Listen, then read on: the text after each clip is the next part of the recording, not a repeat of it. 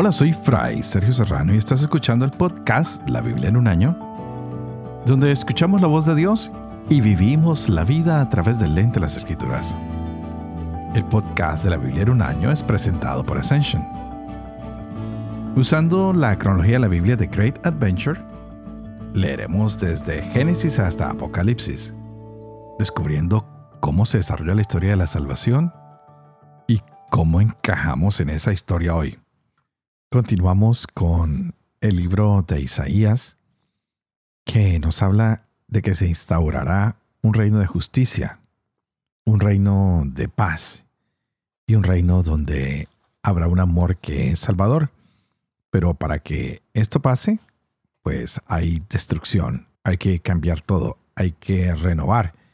Como cuando queremos una cocina nueva en la casa, pues tenemos que tumbar la que existe y hacerla nueva entonces ah, la tendremos que reemplazar por algo nuevo. Y es lo que Dios quiere hacer, cambiarlo todo para Él poder reinar sobre una humanidad redimida, donde no habrá muerte, donde no habrá sufrimiento. Es un mensaje que es para todos los que están esperando la justicia de Dios, pero no es un mensaje que se va a dar a cabo ahí mismo, en este momento sino que se dará más adelante. Muchas veces queremos a un Dios que actúe inmediatamente, que haga las cosas ya. Pero tenemos que pedirle al Señor que nos dé un poquito de paciencia a veces, que podamos entender que el tiempo de Dios es diferente al tiempo de los hombres. Hoy empezaremos otro libro que es muy interesante de un profeta que no le va a decir a Israel que está haciendo las cosas mal, que no viene a acusarlo de las cosas que está haciendo, especialmente al reino del sur, porque acordémonos que el reino del norte ya está destruido. Entonces el Señor escucha a este profeta, cuyo nombre es Habacuc, y que está viviendo en un tiempo en que la injusticia parece ser lo principal, donde hay toda clase de idolatrías, y él es el quien en esta vez va a dirigir su palabra a Yahvé y le va a decir, oye, ¿dónde estás? Eh, no puedo creer en ti porque es imposible que tú no estés haciendo nada frente a tanta injusticia, frente a tanta idolatría, frente a tanto pecado.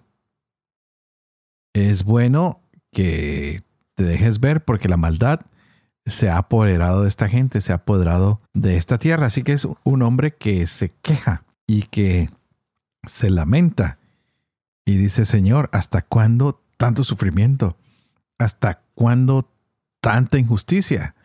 Haz algo, por favor. Vamos a escucharlo porque es un libro que tal vez lo podemos usar también para los días de hoy, cuando a veces vemos tanta injusticia, cuando vemos tanta violencia, cuando vemos tanta gente que se ha separado de Dios, podríamos decirle, hey Señor, ¿dónde estás? Necesitamos que te hagas presente hoy más que nunca. Así que continuamos con la lectura del día de hoy. Tendremos Isaías capítulos 23 y 24. Empezaremos el libro de Habacuc, dos capítulos hoy y lo terminaremos mañana. Y también tendremos Proverbios capítulo 11 versos del 1 al 4.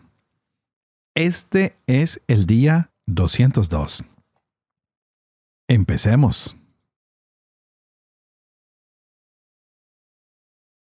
Isaías capítulos 23 y 24. Aúllen naves de Tarsis porque ha sido destruida su fortaleza. De vuelta al país de Quitín les ha sido descubierto. Quédense mudos habitantes de la costa, mercaderes de Sidón, cuyos viajantes atravesaban el mar por las aguas inmensas. La siembra del canal, la siega del Nilo, era su riqueza, y ella era el mercado de las naciones. Avergüénzate, Sidón, porque ha dicho la mar. No tuve dolores, ni di a luz, ni crié mancebos, ni eduqué doncellas. En cuanto se oiga la nueva en Egipto, se dolerán de las nuevas de Tiro. Pasen a Tarsis, aúllen habitantes de la costa. ¿Es ese su emporio arrogante de remota antigüedad, cuyos pies lo llevaron lejos en sus andanzas? ¿quién ha planeado esto contra Tiro la coronada, cuyos comerciantes eran príncipes, cuyos traficantes eran nobles de la tierra? Es Yahvé Sebaot quien ha planeado profanar el orgullo de toda su magnificencia y envilecer a todos los nobles de la tierra. Cultiva tu tierra, hija de Tarsis. No hay puerto ya. Su mano extendió él sobre la mar, hizo estremecer los reinos.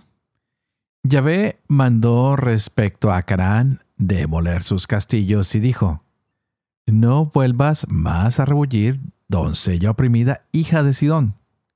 Levántate y vete a Quitín, que tampoco allí tendrás reposo. Ahí tienes la tierra de los caldeos. No era un pueblo. Asiria la fundó para las bestias del desierto. Levantaron torres de asalto, demolieron sus alcázares, la convirtieron en ruinas.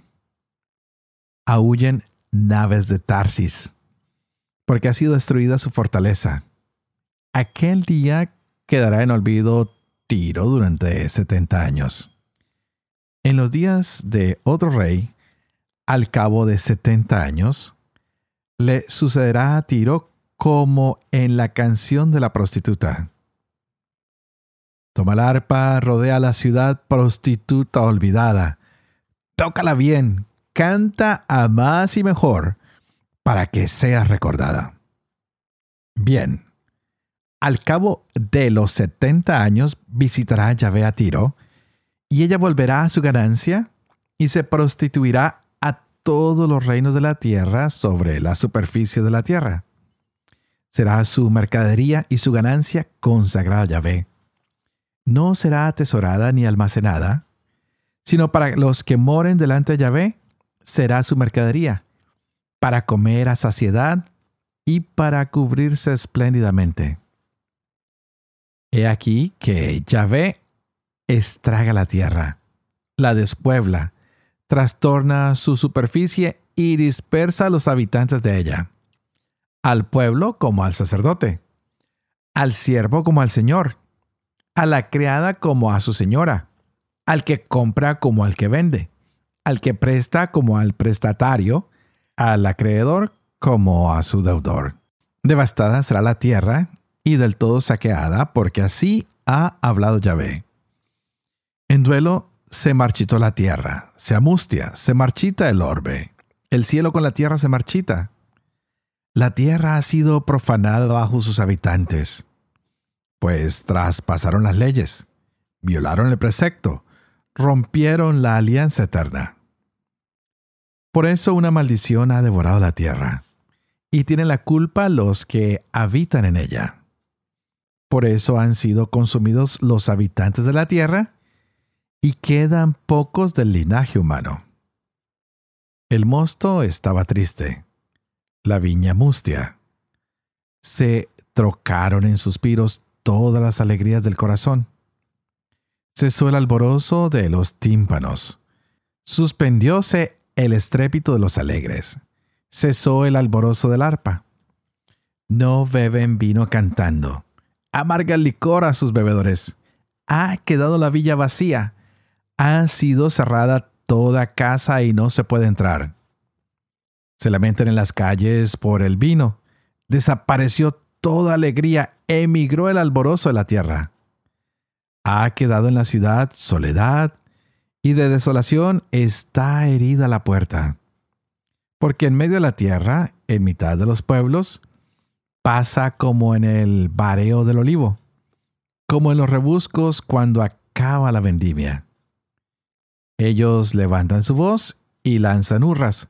La majestad de Yahvé aclaman desde el mar. Por eso en Oriente glorifiquen a Yahvé, en las islas del mar el nombre de Yahvé, Dios de Israel. Desde el confín de la tierra, cánticos hemos oído. Gloria al justo. Y digo, menguado de mí, menguado de mí. Ay de mí y de estos malvados que hacen maldad, los malvados que han consumado la maldad. Pánico, olla y trampa contra ti, morador de la tierra. sucederá que el que escape del pánico caerá en la olla, y el que suba a la olla será preso en la trampa. Porque las esclusas de lo alto han sido abiertas, y se estremecen los cimientos de la tierra. Estalla, estalla la tierra, se hace pedazos la tierra, sacudida se bambolea la tierra, vacila, vacila la tierra como un beodo, se balancea como una cabaña, pesa sobre ella su rebeldía, cae y no volverá a levantarse. Aquel día castigará Yahvé al ejército de lo alto en lo alto, y a los reyes de la tierra en la tierra. Serán amontonados el montón los prisioneros en el pozo. Serán encarcelados en la cárcel, y al cabo de muchos días serán visitados. Se afrentará la luna llena, se avergonzará el pleno sol, cuando reine Yahvé Sebaot en el monte Sión y en Jerusalén, y esté en la gloria en presencia de sus ancianos.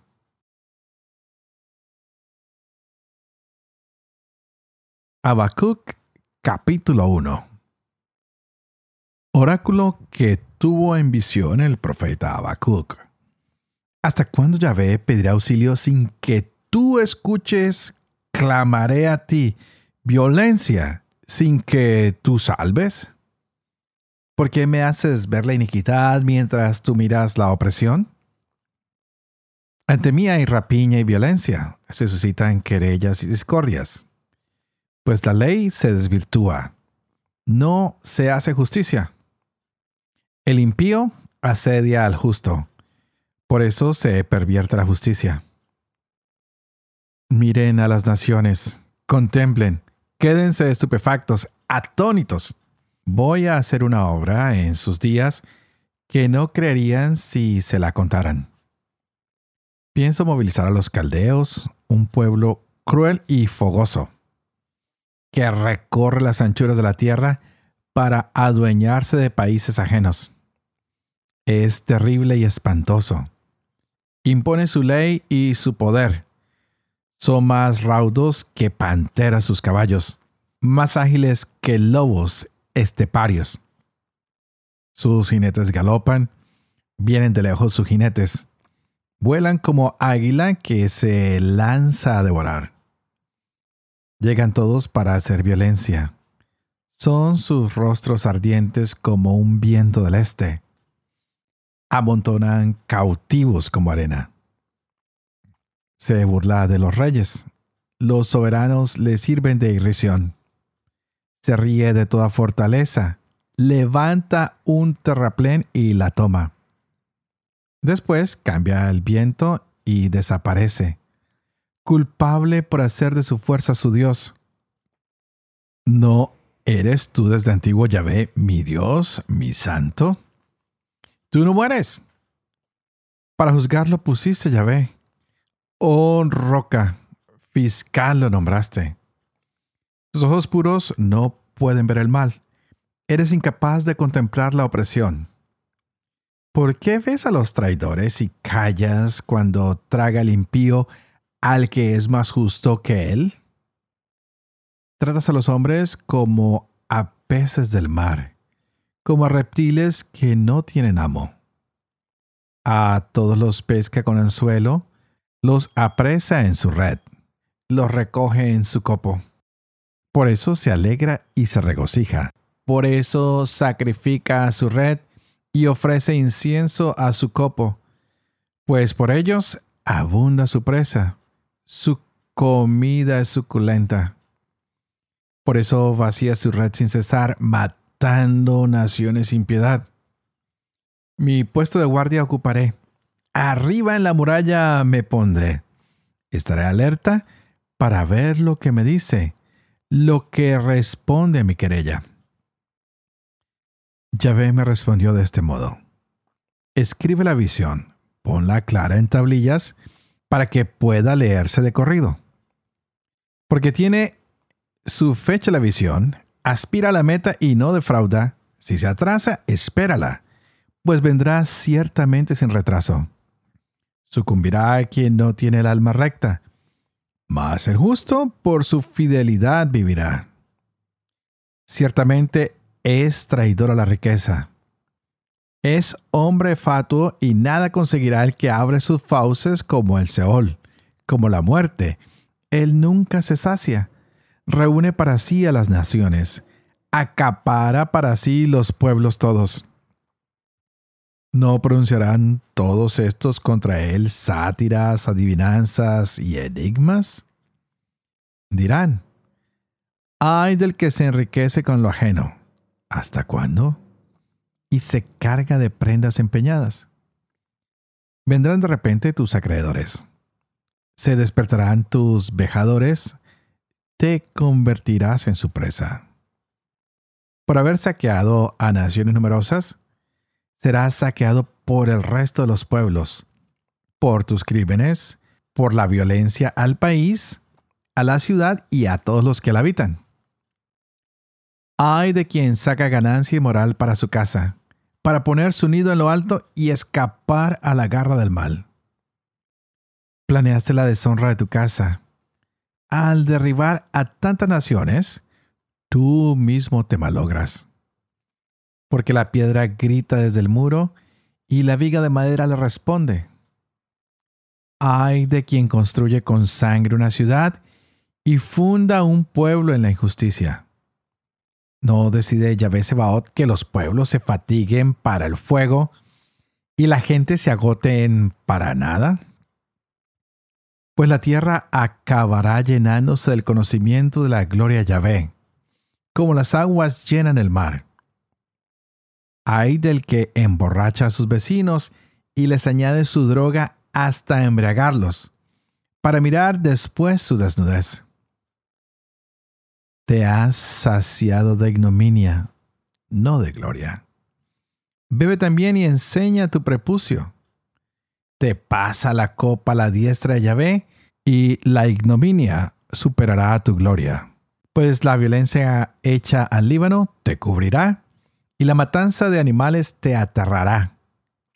Por tus crímenes, por la violencia al país, a la ciudad y a todos los que la habitan. Hay quien dice al madero, despierta, levántate a la piedra que no habla. ¿Podrán transmitir un oráculo? Aunque están cubiertos de oro y plata, no hay un soplo de vida en su interior. ¿De qué sirve un ídolo obra de escultor si es imagen fundida, oráculo engañoso? ¿Puede en él confiar su creador, artífice de ídolos mudos? Mas Yahvé está en su santo templo. Silencio ante él, tierra entera.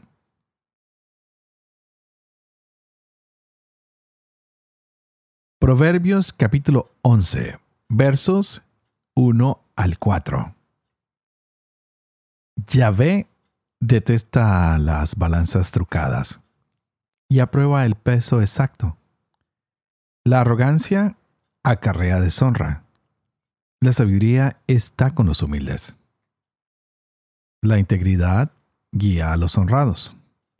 La falsedad arruina a los desleales. Nada sirven riquezas el día de la ira, pero la justicia salva de la muerte.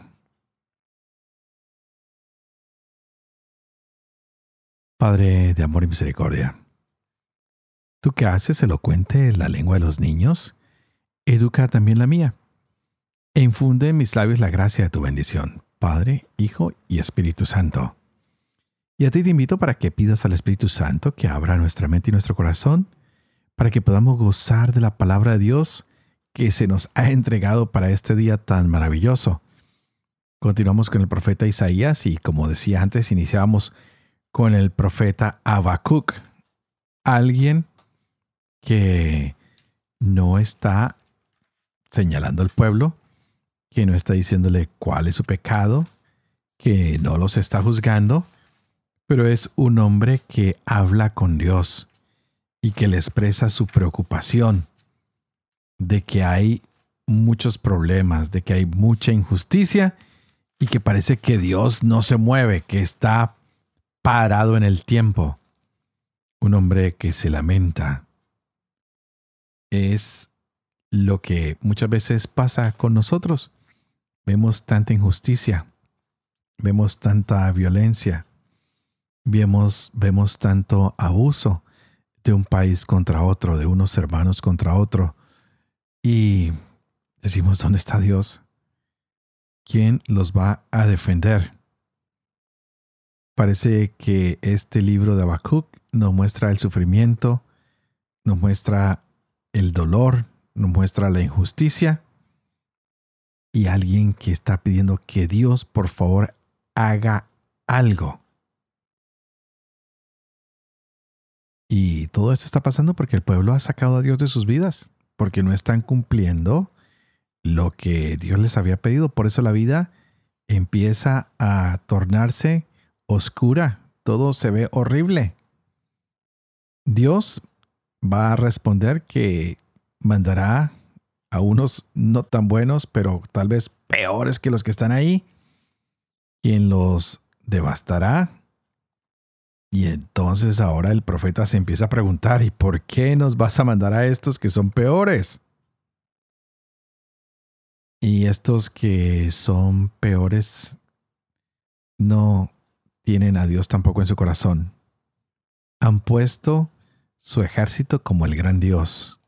Saben que en todos los lugares donde van salen victoriosos, que pueden acabar a todos los seres humanos y por eso los tratan tan mal, los devastan, los suprimen hasta la mínima expresión. Y aún se sigue preguntando el profeta por qué no aparece Dios. Y podríamos preguntarnos nosotros, ¿cómo es posible que Dios permita a estos malvados hacer estas cosas? Es más que Dios los use a ellos como instrumentos.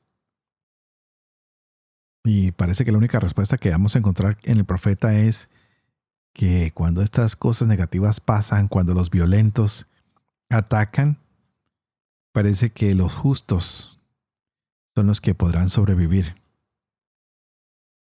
Que los que han venido de manera injusta, tarde o temprano, también caerán. También para ellos habrá justicia. Pues algo interesante que tenemos que descubrir es que Dios nos respaldaba todas las cosas que Babilonia estaba haciendo, toda la destrucción que trajo, toda la fuerza de sus soldados, no la aplaudió. Así que esperemos hasta mañana para poder concluir este hermoso libro, el cual nos hablará de cuál es la expectativa de Habacuc, de cuál es la respuesta de Dios, de cómo este libro se sincroniza muy bien con el profeta Isaías, quien ha venido hablando de que la destrucción era inminente, de que la purificación a través del fuego, es decir, de la destrucción, no se podía detener de que habrá un remanente del cual Dios volverá a construir, volverá a hacer nuevo la nueva Jerusalén, que habrá ese nuevo rey que traerá paz, justicia. Así que ojalá aprendamos nosotros a vivir de manera justa, que podamos aprender a vivir como hombres y mujeres de fe. Y sepamos que Dios siempre está de nuestro lado, si estamos actuando con justicia y rectitud. Y antes de despedirme, como siempre, ah, quiero pedirles que por favor oren por mí, para que pueda seguir llevando adelante este proyecto de la Biblia en un año, para que pueda vivir con fe lo que leo, lo que comparto con ustedes, para que siempre, siempre pueda enseñar la verdad y para que yo también pueda cumplir lo que he enseñado. Y que la bendición de esto poderoso que es Padre, Hijo y Espíritu Santo descienda sobre cada uno de ustedes y los acompañe siempre. Que Dios los bendiga.